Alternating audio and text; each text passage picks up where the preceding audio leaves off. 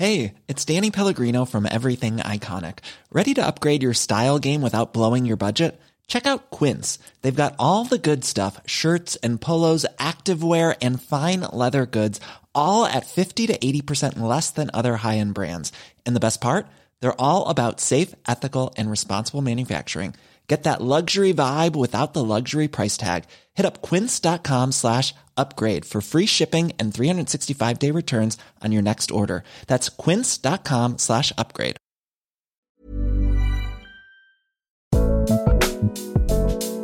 Hello, I am Annie McManus. Welcome to the final episode of Series 2 of Changes.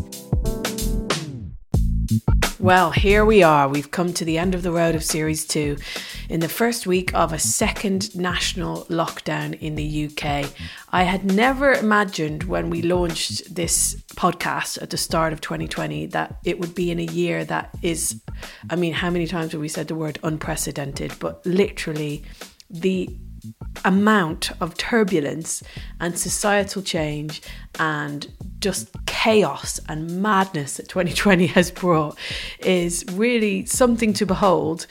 Yeah, couldn't have predicted that when we launched changes, but it feels so weirdly timely that we've been able to really uh, zoom in on that word and all the different facets of it and what it means and how it can you know, knock us for six. And also, I think, notably, how quickly we can adapt to it. And 2020 has really become that, hasn't it? It's a year where words like self isolate and social distance and masks and all these things that seem really alien and bizarre at the start of the year are now just completely normalized idiom and ways of behaving in our world today. So strange.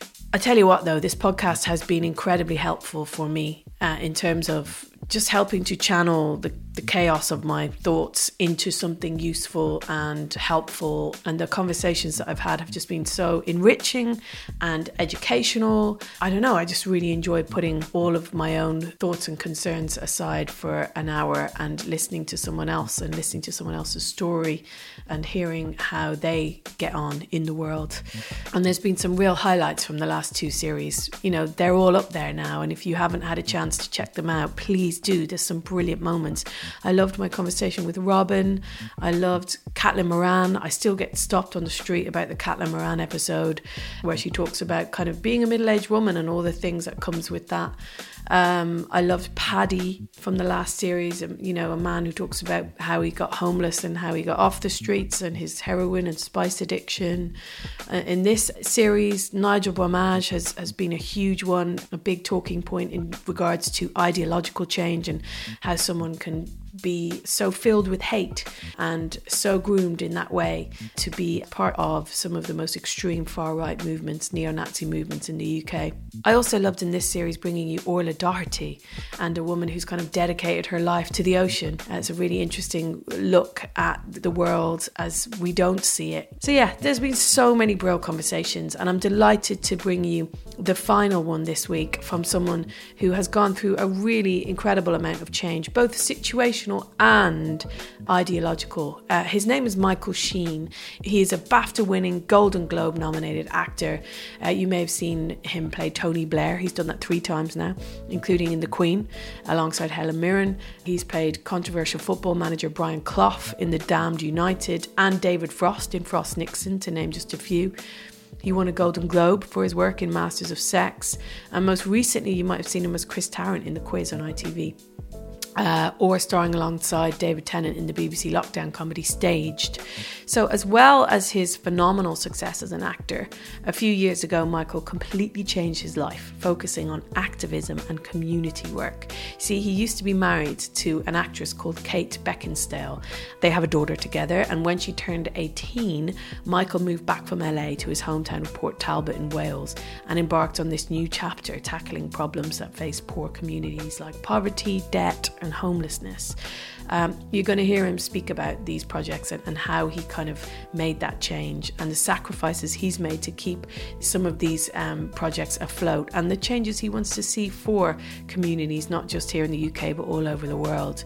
But that's not before we hear about his big moves when he was young, his first heartbreak, a huge crisis of confidence, bruised egos, relationships, building life in a new country, nearly saying no to one of the biggest opportunities of his career. We discuss it all. This conversation was recorded at home, and you, you can hear his new baby daughter with his partner Anna Lundberg in the background. Working from home is the new normal, as we all know. Just another thing that we've all got very used to in 2020. Thrilled to introduce the final guest of Series 2 of Changes. Enter the podcast, Michael Sheen. Michael Sheen, welcome to Changes. It's a pleasure to be here. Thank you, Annie. I really appreciate your time. When we asked you about these change questions, you talked about having so much cataclysmic change in your adult life. Yeah, but yeah. we're going to start with your childhood. So let's talk first of all about the situational change because you moved and then you moved back to Wales, right? Yeah, so my family all come from Wales, although I did one of those who do you think you are type shows. And Yeah. actually, my family originally came from Ireland. Where Uh, in so Ireland? during- Do you know? I, I'm not entirely sure now. I did, I hmm. did find out, but I can't really remember now. Yeah. But came across during the famine and went into Cardiff because there was a big Irish community in, in Cardiff, and that's where the family developed from there. In recent history, my family Yeah. have all been in Wales. Yeah. And my dad got a chance to take a bit of a step up in terms of pay and that kind of stuff at work, but it required a move. So my mum and dad left Port Talbot first, which is where I consider home and our family home. They moved to Newport mm. with work. That's where me and my sister were born in Newport, South Wales. And then when I was five years old, my dad got a job opportunity in the Wirral.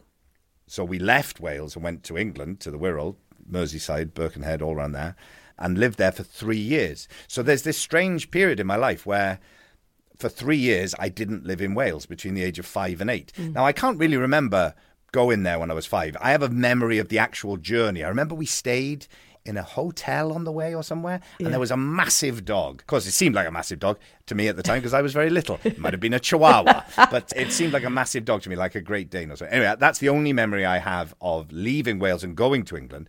But of course, coming back when we left again, because my dad then got made redundant, and then in order to get work, came back home again mm. because he had more chance, he had more connections there. So we came back when I was eight. I remember that being a massive shift mm. because by that point I had a best friend, Stephen, and school and, and playing football and all the stuff that you'd have as an eight year old. And suddenly it just wasn't there anymore. I don't remember Yeah. massive discussions. Yeah. I'm sure my mum and dad talked to me about it and all that kind of stuff. I'm not even sure if I ever said goodbye to Stephen or anything like that. You know, it was just like suddenly we weren't there anymore.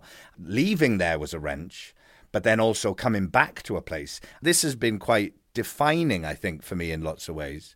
Coming back to a place that I come from. Do you see it? Like the confusion of that. It wasn't we were moving to somewhere completely new and starting again. Yeah. We were moving back to the place where my family come from. It's the place I consider my home and where I come from. But I wasn't born there. But I've become very identified with Port Talbot and I identify myself with Port Talbot. And yeah, I wasn't born there, but it's where all my family come from.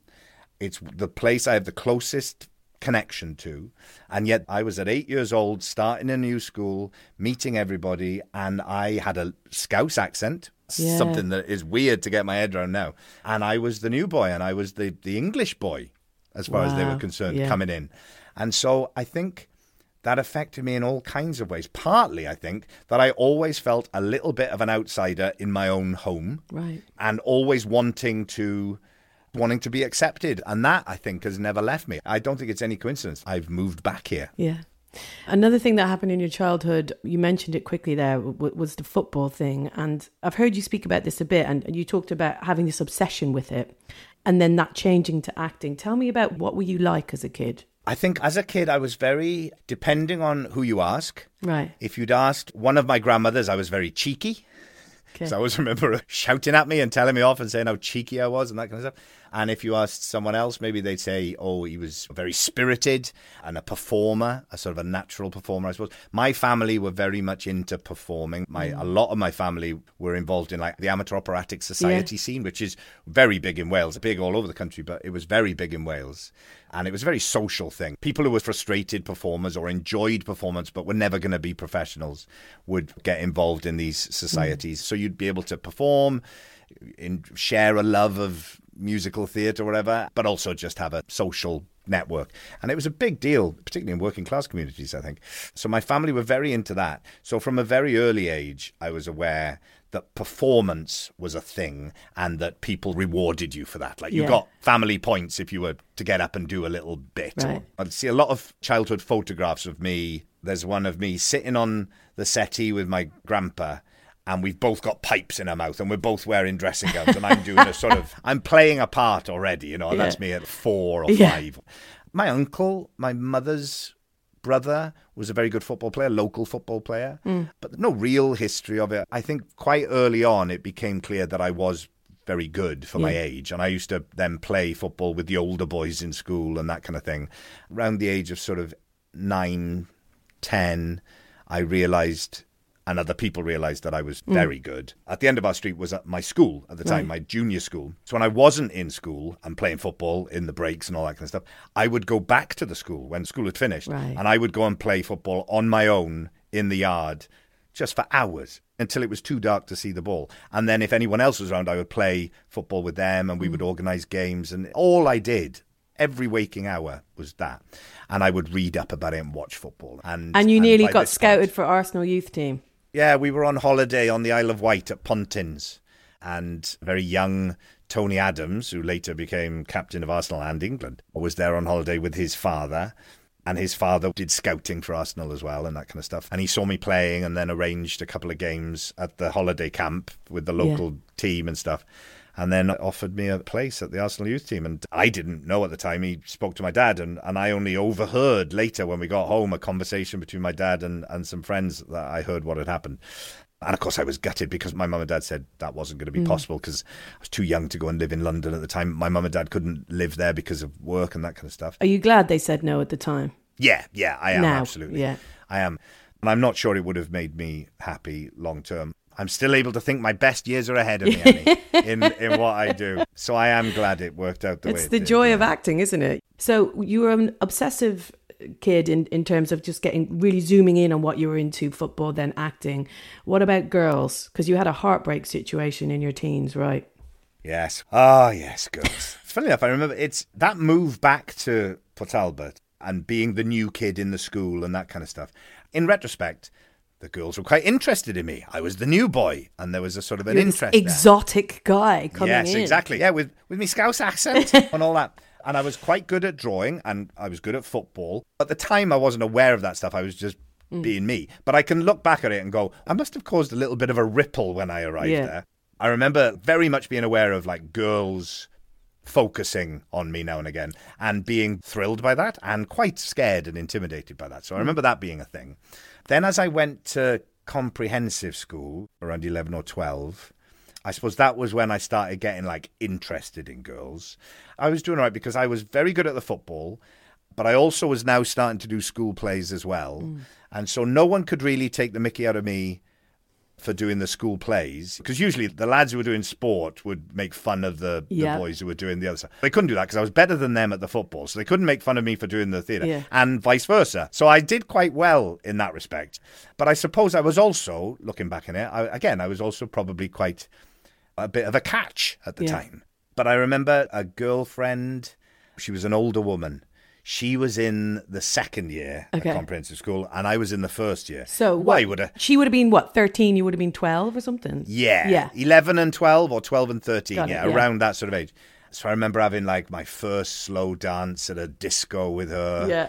And that, and I was, I you know, that was incredibly exciting. I was totally petrified of her. Yeah. And she would show up in the playground and be like, "You come with me." We would meet up at a playground near where I lived, and that kind of. I mean, it was all very innocent. And then I remember something happened one day. We were in the local sweet shop. She came in, and I remember she just finished with me, and I didn't know why, and it was very shocking. Yeah. But that set a template for later. Yeah. so by the time I was having like proper girlfriends and that, or starting to have proper girlfriends, I got to about 14, 15, and then I met someone in the youth theatre by the time I joined the youth theatre. And mm. that was all so exciting and new. Mm. And you do these residential courses where everyone would stay in this big house and it was dormitories, and you would rehearse in the days and then do performances at the end of it in local theatres. And it was incredibly exciting totally fell in love with uh, a girl there Yeah. who was a couple of years older than me, I remember. Now, I just assumed that once the two week course was over, we would just be boyfriend and girlfriend, Yeah. and that would be it. And of course, that wasn't quite the case. Right. And she, it turned out, had an actual boyfriend in real life. I was heartbroken when I discovered that this wasn't going to be. That is rough. I'm sorry, that is It rough. It was rough. Yeah, it was rough. And I think that did affect me for a long time because of this sort of obsessive nature. And here's the negative side of it, I suppose. I was obsessing about this. I wasn't just upset or heartbroken, I was obsessing about it. And it took over kind of everything. And I remember doing my English mock O level and the essay question, whatever it was, I don't even remember what the title of it was. I just wrote about this girl and what was going on. Oh Like that oh my was that became my essay, yeah. So and I remember the thick of your teens, in the thick of Yeah. hormones, and oh my god, yeah. yeah. Now, what did happen was that I remember at one point thinking, I am now going to make myself into someone that this doesn't happen to again. Got it. So I did change. There was a sort of a fundamental change that happened around that time where I started to make myself into someone Teflon proof to that. And I became a bit of a player then after that Yeah. for a while. I think that Yeah. was like, no one's going to hurt me like that again. And in fact, I got back with that same girl. We did have a relationship and I ended up breaking up with her. Oh my God, Yeah, you it wasn't reversed it. revenge. Yeah. it, it wasn't conscious revenge. But looking back on it, I think there was clearly something There was unconscious revenge then. Yeah, I think so. And yeah. and I think I was a bit like that for quite a long time. Underneath everything, I think I was a little bit like I'm not going to get hurt. Did it make it hard to trust people? My family are wonderful, supportive, lovely people, but not the most emotionally expressive. That makes it sound like they're cold. They're not cold, but we didn't talk about feeling in that way so much. People felt a lot. There was it was very emotional family, and very Especially as an act, as an actor, to just being able to express feelings must have come Yeah. easier to you. Did it? Yes and no. I was having a lot of feelings as a teenager at that time, but I didn't really have much of an outlet for it because I hadn't got to the point with acting where I had an almost pure vessel for expressing those feelings. Yeah. I wasn't a good enough actor yet to do that. It was just a sort of splurge of half showing off to try and meet girls and Yeah. it certainly wasn't that kind of way of being able to process emotions. So I didn't really know where to put any of this stuff that was mm. going on. The lesson I learned was if you really fall for someone, there is the chance that they will hurt you in this way. I think that affected me in all kinds of ways that took a very long time to unravel because for a long time that sort of served me. At that mm. time, certainly the bad boy, and, and I'm not saying I was a bad boy, but mm. like I'm not going to get hurt. I'm going to do the dumping if that's going to, mm. all that kind of stuff.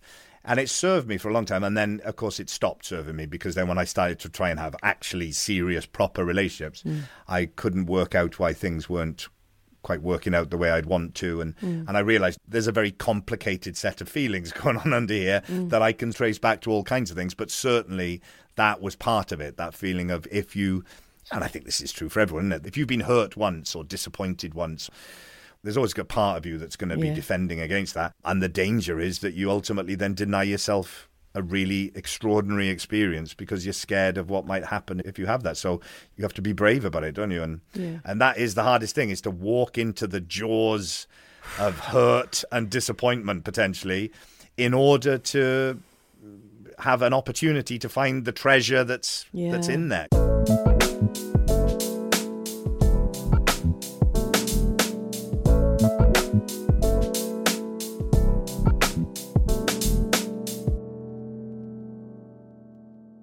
Let's talk about some of your adult changes because, again, you've had so much change in adulthood as an actor, the moving around situationally, but just the move from Port Talbot to London to attending RADA.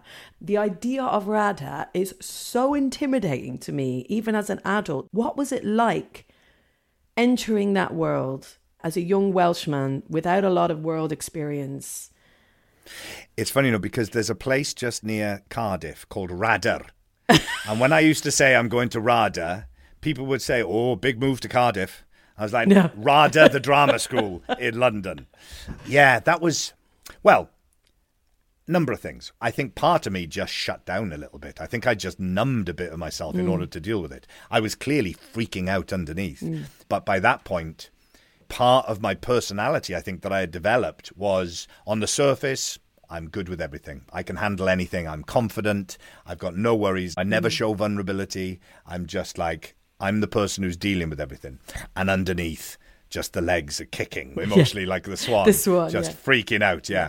And so I think the other people at drama school with me would have seen someone who seemed to be really on top of it all, really knows what he's doing, not being freaked out. Everyone else is feeling anxious and scared and worried, and here's this guy who's just like sailing along. And of course, that was the other thing was that when I got to drama school, partly I think I remember feeling, oh my god, everyone's going to be so amazing. I'm going to be the bottom of the class and all yeah. that. And then I got there and realized that actually I had this amazing training already with the youth theatre that mm. I'd come from, and had incredibly supportive family and come from a local community that was very supportive of it as well because I came from a place where Richard Burton had come from yeah, and Anthony Hopkins had yeah. come from. So even though I came from this sort of working class steel town, there was a real respect for acting there. Mm. So I had all the benefits of, of that. I didn't have any kind of insecurities really about the acting side of things, other than thinking, oh my God, everyone's going to be that plus 100 compared to me.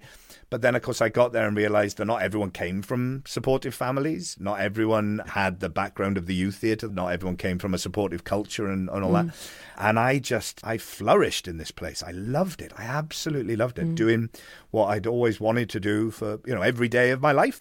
So we got to second year, and that was when we did do our first public performances. We did a production of Oedipus which I had already done with my youth theatre before right. I got to drama school. So I knew the play. And I remember thinking, clearly I'm going to be cast as Oedipus. Yeah. And lo and behold, I was right. cast as Oedipus. I was like, of course, it's all going perfectly to plan. And I will now give the greatest performance of Oedipus that anyone has ever given, certainly someone who's only 19 years old. And I will be recognized as, you know, the new great acting messiah. And I rehearsed the play. And I did it exactly the way I used to do it in youth theatre, where I would go home, I would learn my lines, I would work out the best way to say each line, the most yeah. impressive way, the most clever, dazzling way to do each line and each scene. Totally disconnected from what any other actor might be doing. And I would do that, and people would be incredibly impressed, obviously. And then I would be, as I say, carried shoulder high through the streets of London. And we do the first public performance, and I gave what I thought was like my absolute best version okay. of this. And there was no being carried shoulder high. In fact, there was nothing. There was no real reaction one way or another. It was just like, yeah, that's there we are. That's another performance that another drama student has done, and here are some notes, everybody. And other teachers would react and criticize certain things, and I couldn't handle it. I could not. I was. It didn't make sense to me. That is not how people had reacted to me. I remember going home after I think the second performance or something, because we only did about three or four performances. Right. And I just broke down. I started crying. I just yeah. couldn't handle it. I remember coming in to do the, the last performance, I think, and sitting in the little dressing room. I couldn't stop crying. Mm. And people were like clearly freaked out by me. And I didn't know if I'd be able to get on stage. Right. And I got on stage, and the play began with me on my own on stage. Oedipus sort of looking out across his land, and there's a plague, and he's talking about how awful everything is. And I remember getting on the stage, and before the lights went up, I was still crying on stage. And then it began, and I somehow got through it. And then when we finished the performances, I had to take time off school. I, I left classes. I just stayed in the place I was renting at the time and didn't come in. It was like I'd hit a ceiling, I think. That's what it was, is that I'd given my best the way I acted, the yeah. way I mm. believed you acted. Yeah. I'd done my absolute best, and it hadn't done what I thought it would do. It, my life had stopped following the path I thought it was going to follow, and I didn't know what to do about it.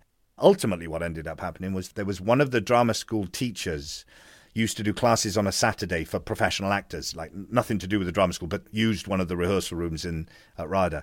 And I asked if I could come in and just sit at the back and watch right. as a way to reintroduce myself to it. And this was after a couple of weeks of just being mm. away. Yeah. And I started doing that on a Saturday, and I just started to completely change the whole way I thought about acting and approached it. And rather than thinking about working out the best way you do things and being clever, I started to realize, oh no, you have to be in the moment with another actor. You have to yeah. like respond to what they're doing. You have to be brave enough to not yeah. have a plan necessarily. And I built up a whole new way of approaching acting and off I went, you know, and and that was a massive change for me. Everything I learned from then on and the way I approach things was completely different and is the basis of, of everything I've done ever since. It's a difficult, painful experience at times, but I've learned sometimes in order to create positive change in your life, it can feel like a disaster, a crisis. positive change isn't just linear and a straight line. We come into this world with baggage, we accumulate baggage, sometimes through no fault of our own. And in order to get to where we want to get to, mm. we have to let go of stuff. And letting go of things can be really difficult at times and, and it sometimes it can come as a shock and other times you can be helped through that in as pain-free a way as possible but most of the time we experience it as this terrible thing has happened in my life but when you look back at it in retrospect maybe you go actually things change for the better because of that you built up through no fault of your own because of the way you were treated you built up a kind of self-confidence in what you did and then it was like yeah the shedding of that and yeah and very much yeah. yeah. Yeah, definitely. And that was that's always hard, isn't it? Like, oh my god, yeah. Part of being a performer, any performer, means that you have to have a sensitivity in order to perform stuff. Yeah. You know, I mean, any performer has has a sort of a sensitive, yeah, yeah, self-aware, and be able to feel things quite mm. strongly. That's part of what being a performer is. Now, the flip side of that is, as a performer, you are constantly being judged as well. Right. So when people judge you harshly or criticize you, because of that sensitivity, it's yeah, really hard to yeah. hear that as well. And that balancing act is a real tightrope walk mm. for performers, I think. Like, how do you continue to have the sensitivity that you need to do what you do, but at the same time, deal with the knocks and the criticisms and the rejections and all that kind of stuff? How do you not shut down that sensitivity in order to deal with that uh, and then not have it to do what you do in the first place? That yeah. is a tough thing. Yeah, yeah. psychologically, that's yeah. that's very peculiar. I'm a big fan of David Bowie. That idea of changes, mm. of the man, the performer who puts on a persona and then lets it go, the chameleon, that aspect, you can see why that is attractive yeah. because it is about shedding skins and the mask is a, a form of ego that you can then mm. rip off and let go it, it, reminds you that performing ego life is about death and rebirth yeah. you know you, you die a thousand deaths and that is about the ego i think you have to go through these little deaths of yeah. self in order to grow and, and to become who you were meant to be. I see that reflected in someone like David Bowie who used that mm. consciously. Mm.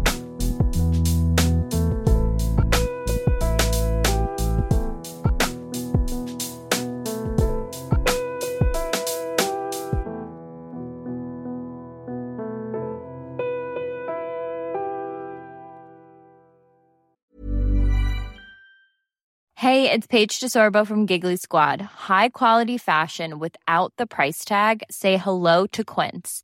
I'm snagging high-end essentials like cozy cashmere sweaters, sleek leather jackets, fine jewelry, and so much more. With Quince being 50 to 80% less than similar brands.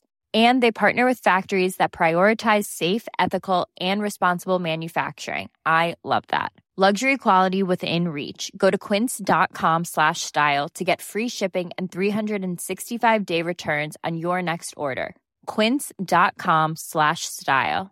Hey, it's Ryan Reynolds, and I'm here with Keith, co star of my upcoming film, If, only in theaters, May 17th. Do you want to tell people the big news?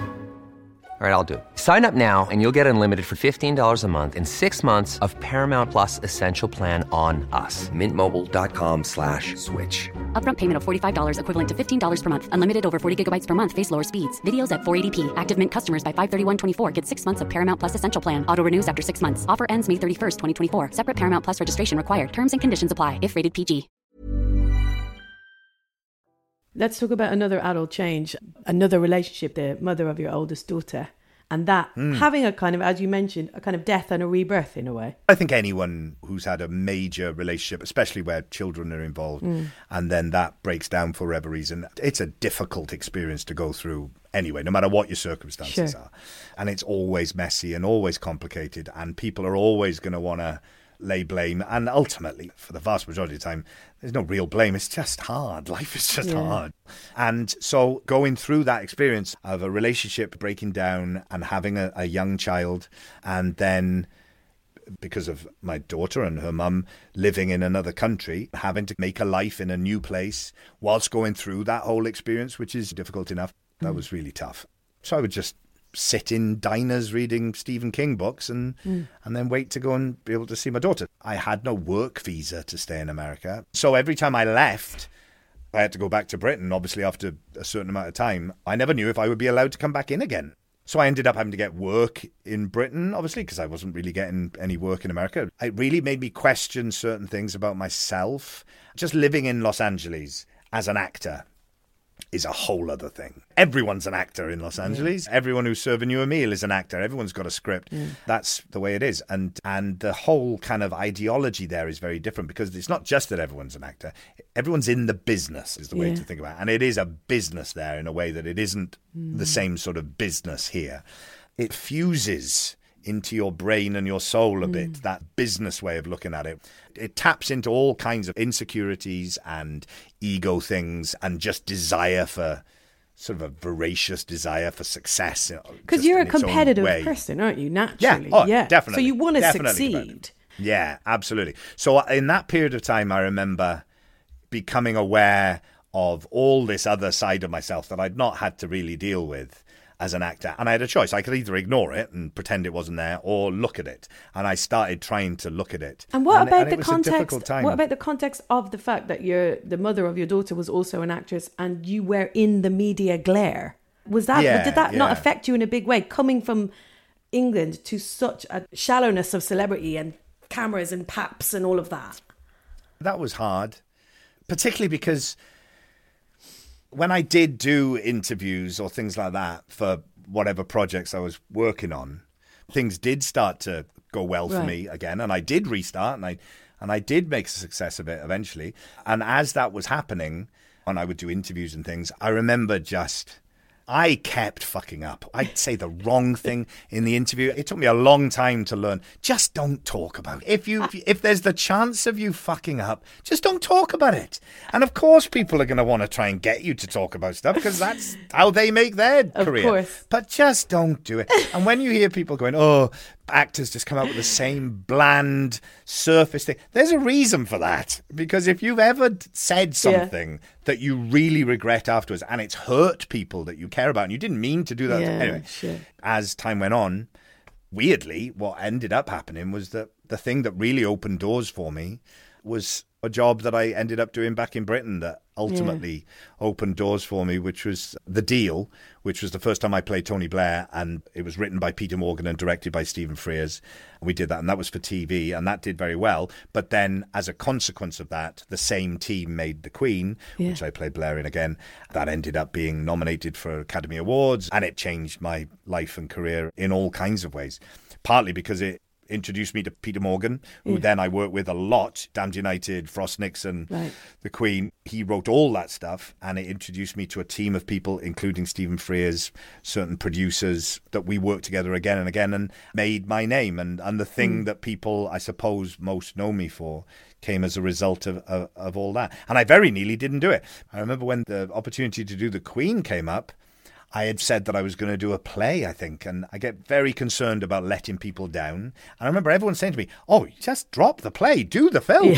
And and I was like, "No, I can't do that. I can't do that." And eventually, I remember Stephen Frears, the director, calling me up and saying, "I really think you should reconsider." And everyone could see what the choice should be. And ultimately, it was fine, and the play changed its dates. But I was so worried about, oh, but I've given my word and I can't Yeah, go yeah, back yeah, on this. And funnily enough, years later, when we did Frost Nixon, a similar thing happened, which I look back on now and go, what were you thinking? I'd done the play of Frost Nixon for a year and a half or something, and then we did the movie of it.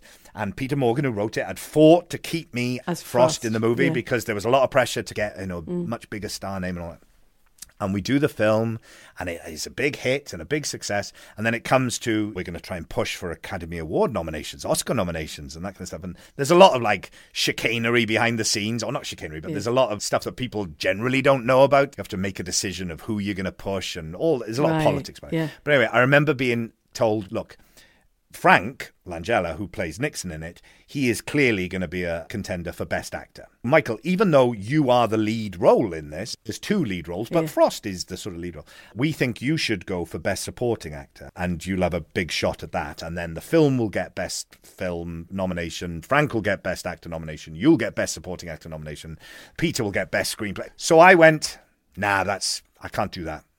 It's not a supporting role, it's a lead role. And I know that that reduces my chances of getting a nomination, but I can't do it. I always felt it was a bit craven when I saw people Right. putting themselves in best supporting actor category when Yeah. it wasn't a supporting role. I Yeah. felt like, no, that's that's so desperate to Yeah. get a nomination. And I remember again, everyone going, I really think you should rethink this, Michael. I really think, and I was like, no, I point of principle, I can't do that. I can't do it. And of course, I didn't get a nomination.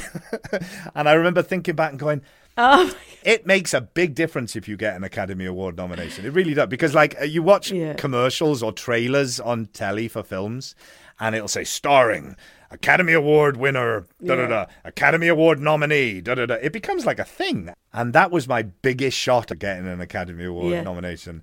And I was like, no, no, can't do that, no. you're famous now for playing real people.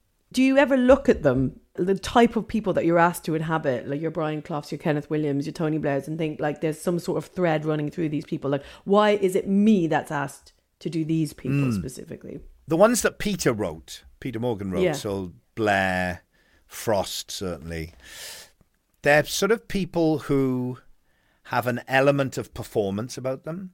There's an element of there's one thing on the surface Yeah. that has great facility and ease socially, Mm. and yet there's something underneath that is much more insecure and not as at ease. Mm. I used to say to Peter, we've done these things where there's two characters pitted against each other, whether it's Blair and the Queen Elizabeth or Frost and Nixon or whatever it is.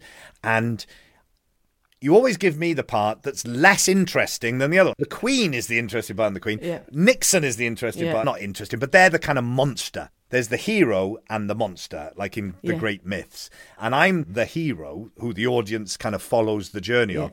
It's the monster that we're drawn to. And and Nixon is the Minotaur at the heart of the labyrinth in Frost Nixon. And the Queen is the monster. I don't mean she's I- I get it, you I know what get I mean. it. Symbol- She's the symbolic thing. of- yeah, yeah. They are the ones who get the Oscar nominations and all those. And he said, "Don't worry, the next one it'll be different." And so, Damned United, Clough was Yes. both in a way. Clough was the monster, and he was the hero of that one. Yeah. Even though, it, again, it was two characters. It was Peter Taylor that Tim Spall played so brilliantly, and Clough. But Clough was an amalgamation of those two sides. But yeah, I think the thread that's through all those characters is very much that they have this this ease to them, and I think that's that's certainly what Peter mm. would go to me for. And then there's something else going on underneath, and I think it was those qualities that he saw. I think in me.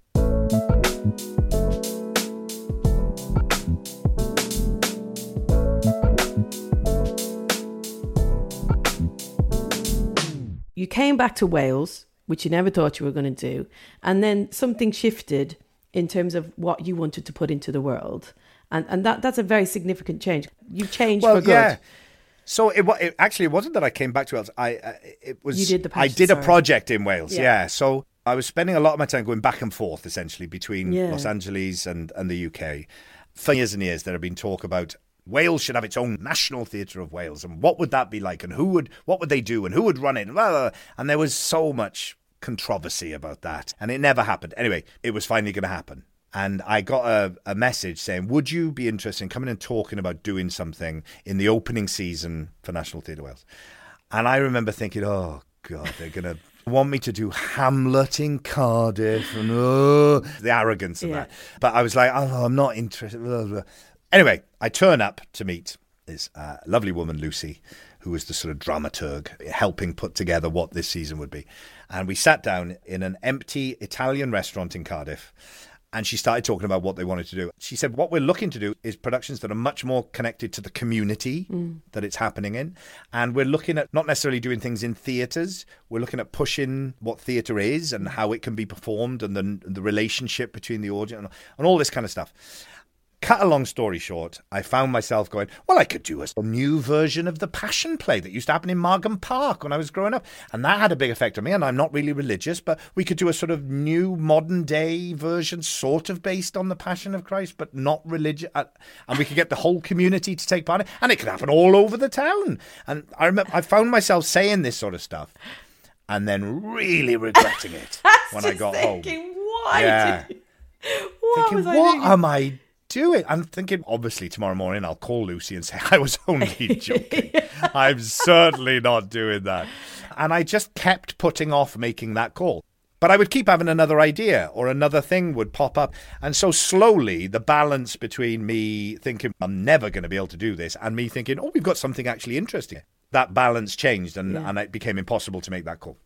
So it took a couple of years to develop, and I worked on it with all kinds of people. It was a massive team effort ultimately, and there were about 2,000 local people in the Port area who took part in it, and it became one performance that was non-stop for 72 hours that took place all over Port Talbot. My aim was to try and involve every community group, every organisation, every strata of society Yeah. in the area to be involved in it in some way. And also part of my sort of plan was that, that people wouldn't really know what it was they were involved in Yeah.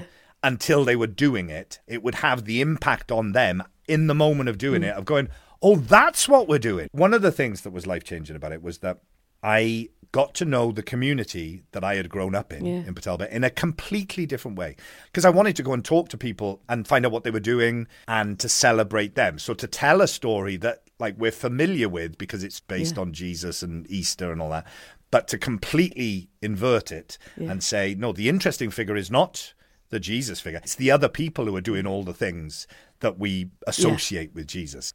It made me realize what's going on in Yeah. in that community, in my community, in every community, and the challenges that people are dealing with, the difficulties that people are trying to overcome. I look back on it now and go, I had no exit plan. We did that performance, and I literally left Port Talbot the next day and went to the Cannes Film Festival, and off I went with my life. And meanwhile, people in Port Talbot who had this sort of life changing experience through being involved in this and telling a story about themselves and their community were like, we want to keep this going. They called it the passion effect. So for years afterwards, I had these connections with the organizations in Port Talbot. I was aware of what was going on. I was aware of things disappearing. Every time I came home, that one had gone because they didn't have money anymore. This had been cut, that had been cut.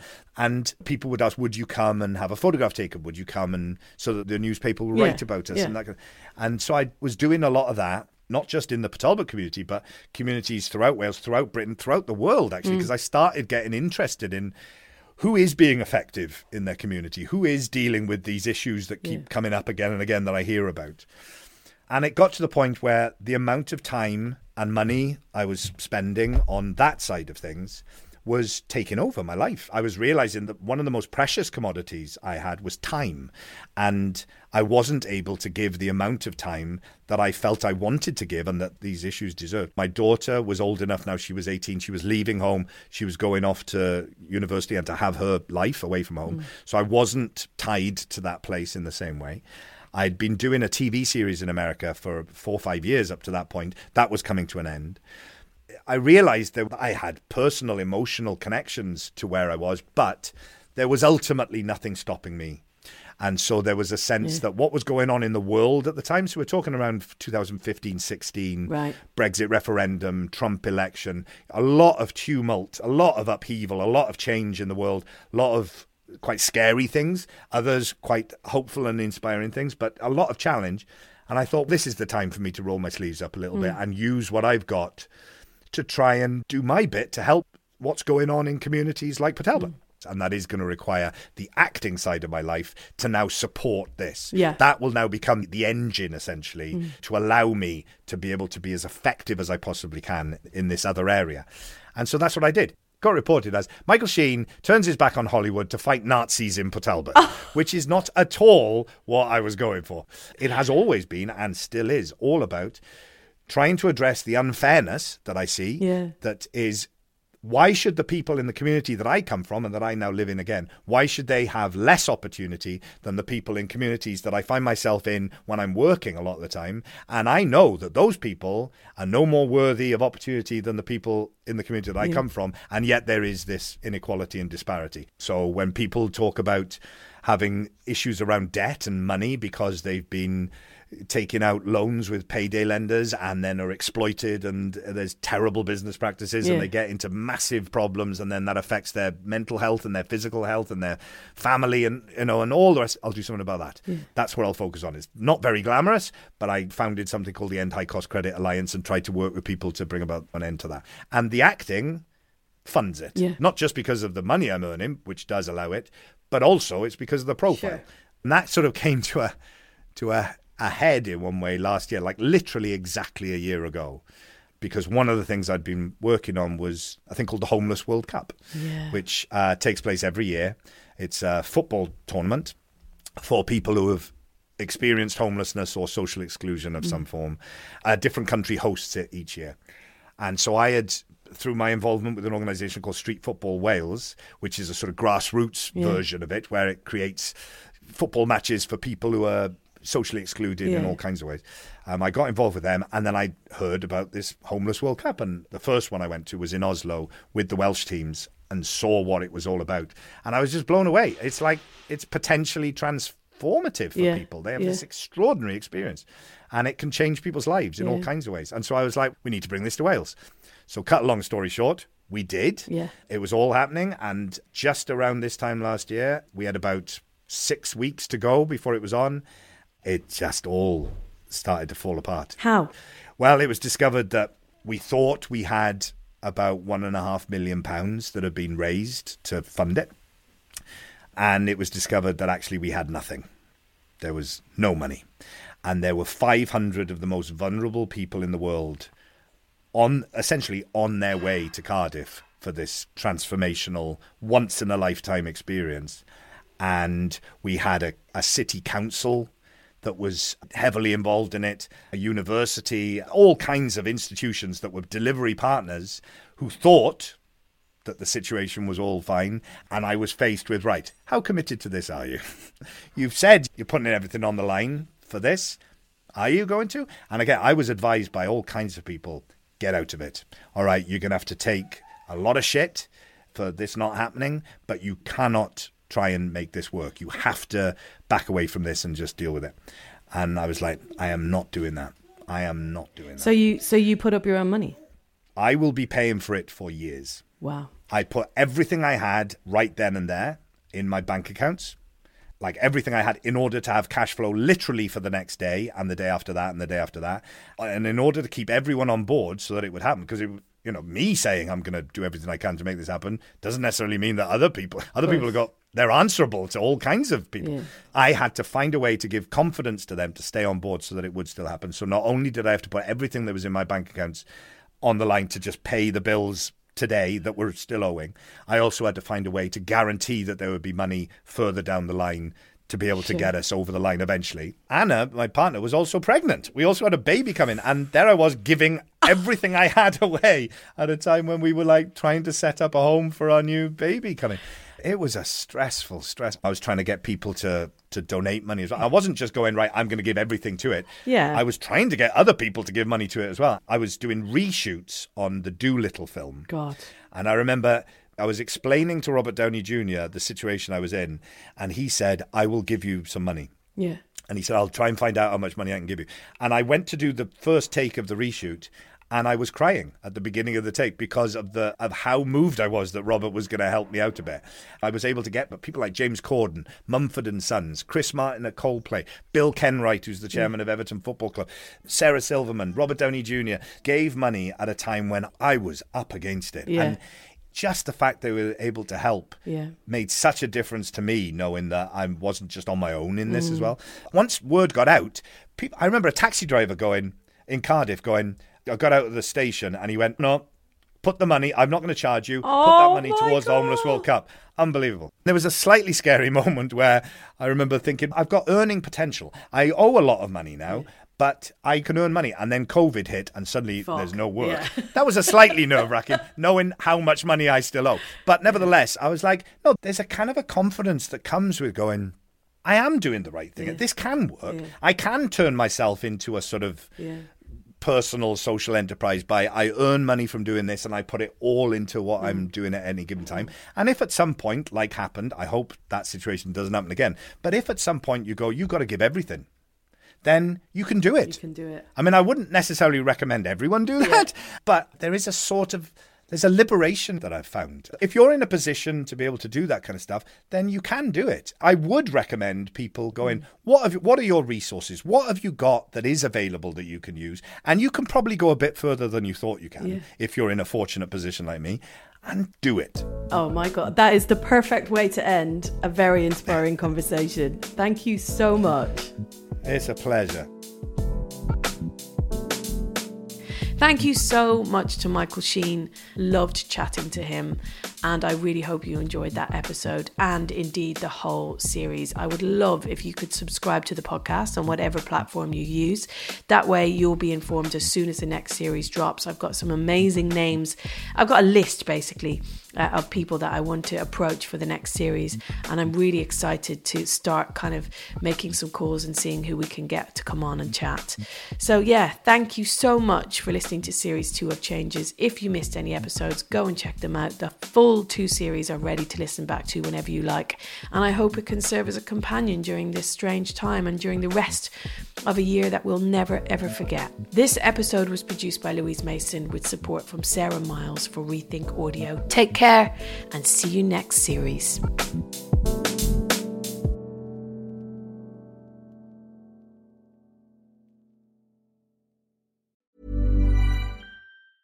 Planning for your next trip? Elevate your travel style with Quince. Quince has all the jet setting essentials you'll want for your next getaway, like European linen, premium luggage options, buttery soft Italian leather bags, and so much more. And is all priced at 50 to 80% less than similar brands. Plus, Quince only works with factories that use safe and ethical manufacturing practices.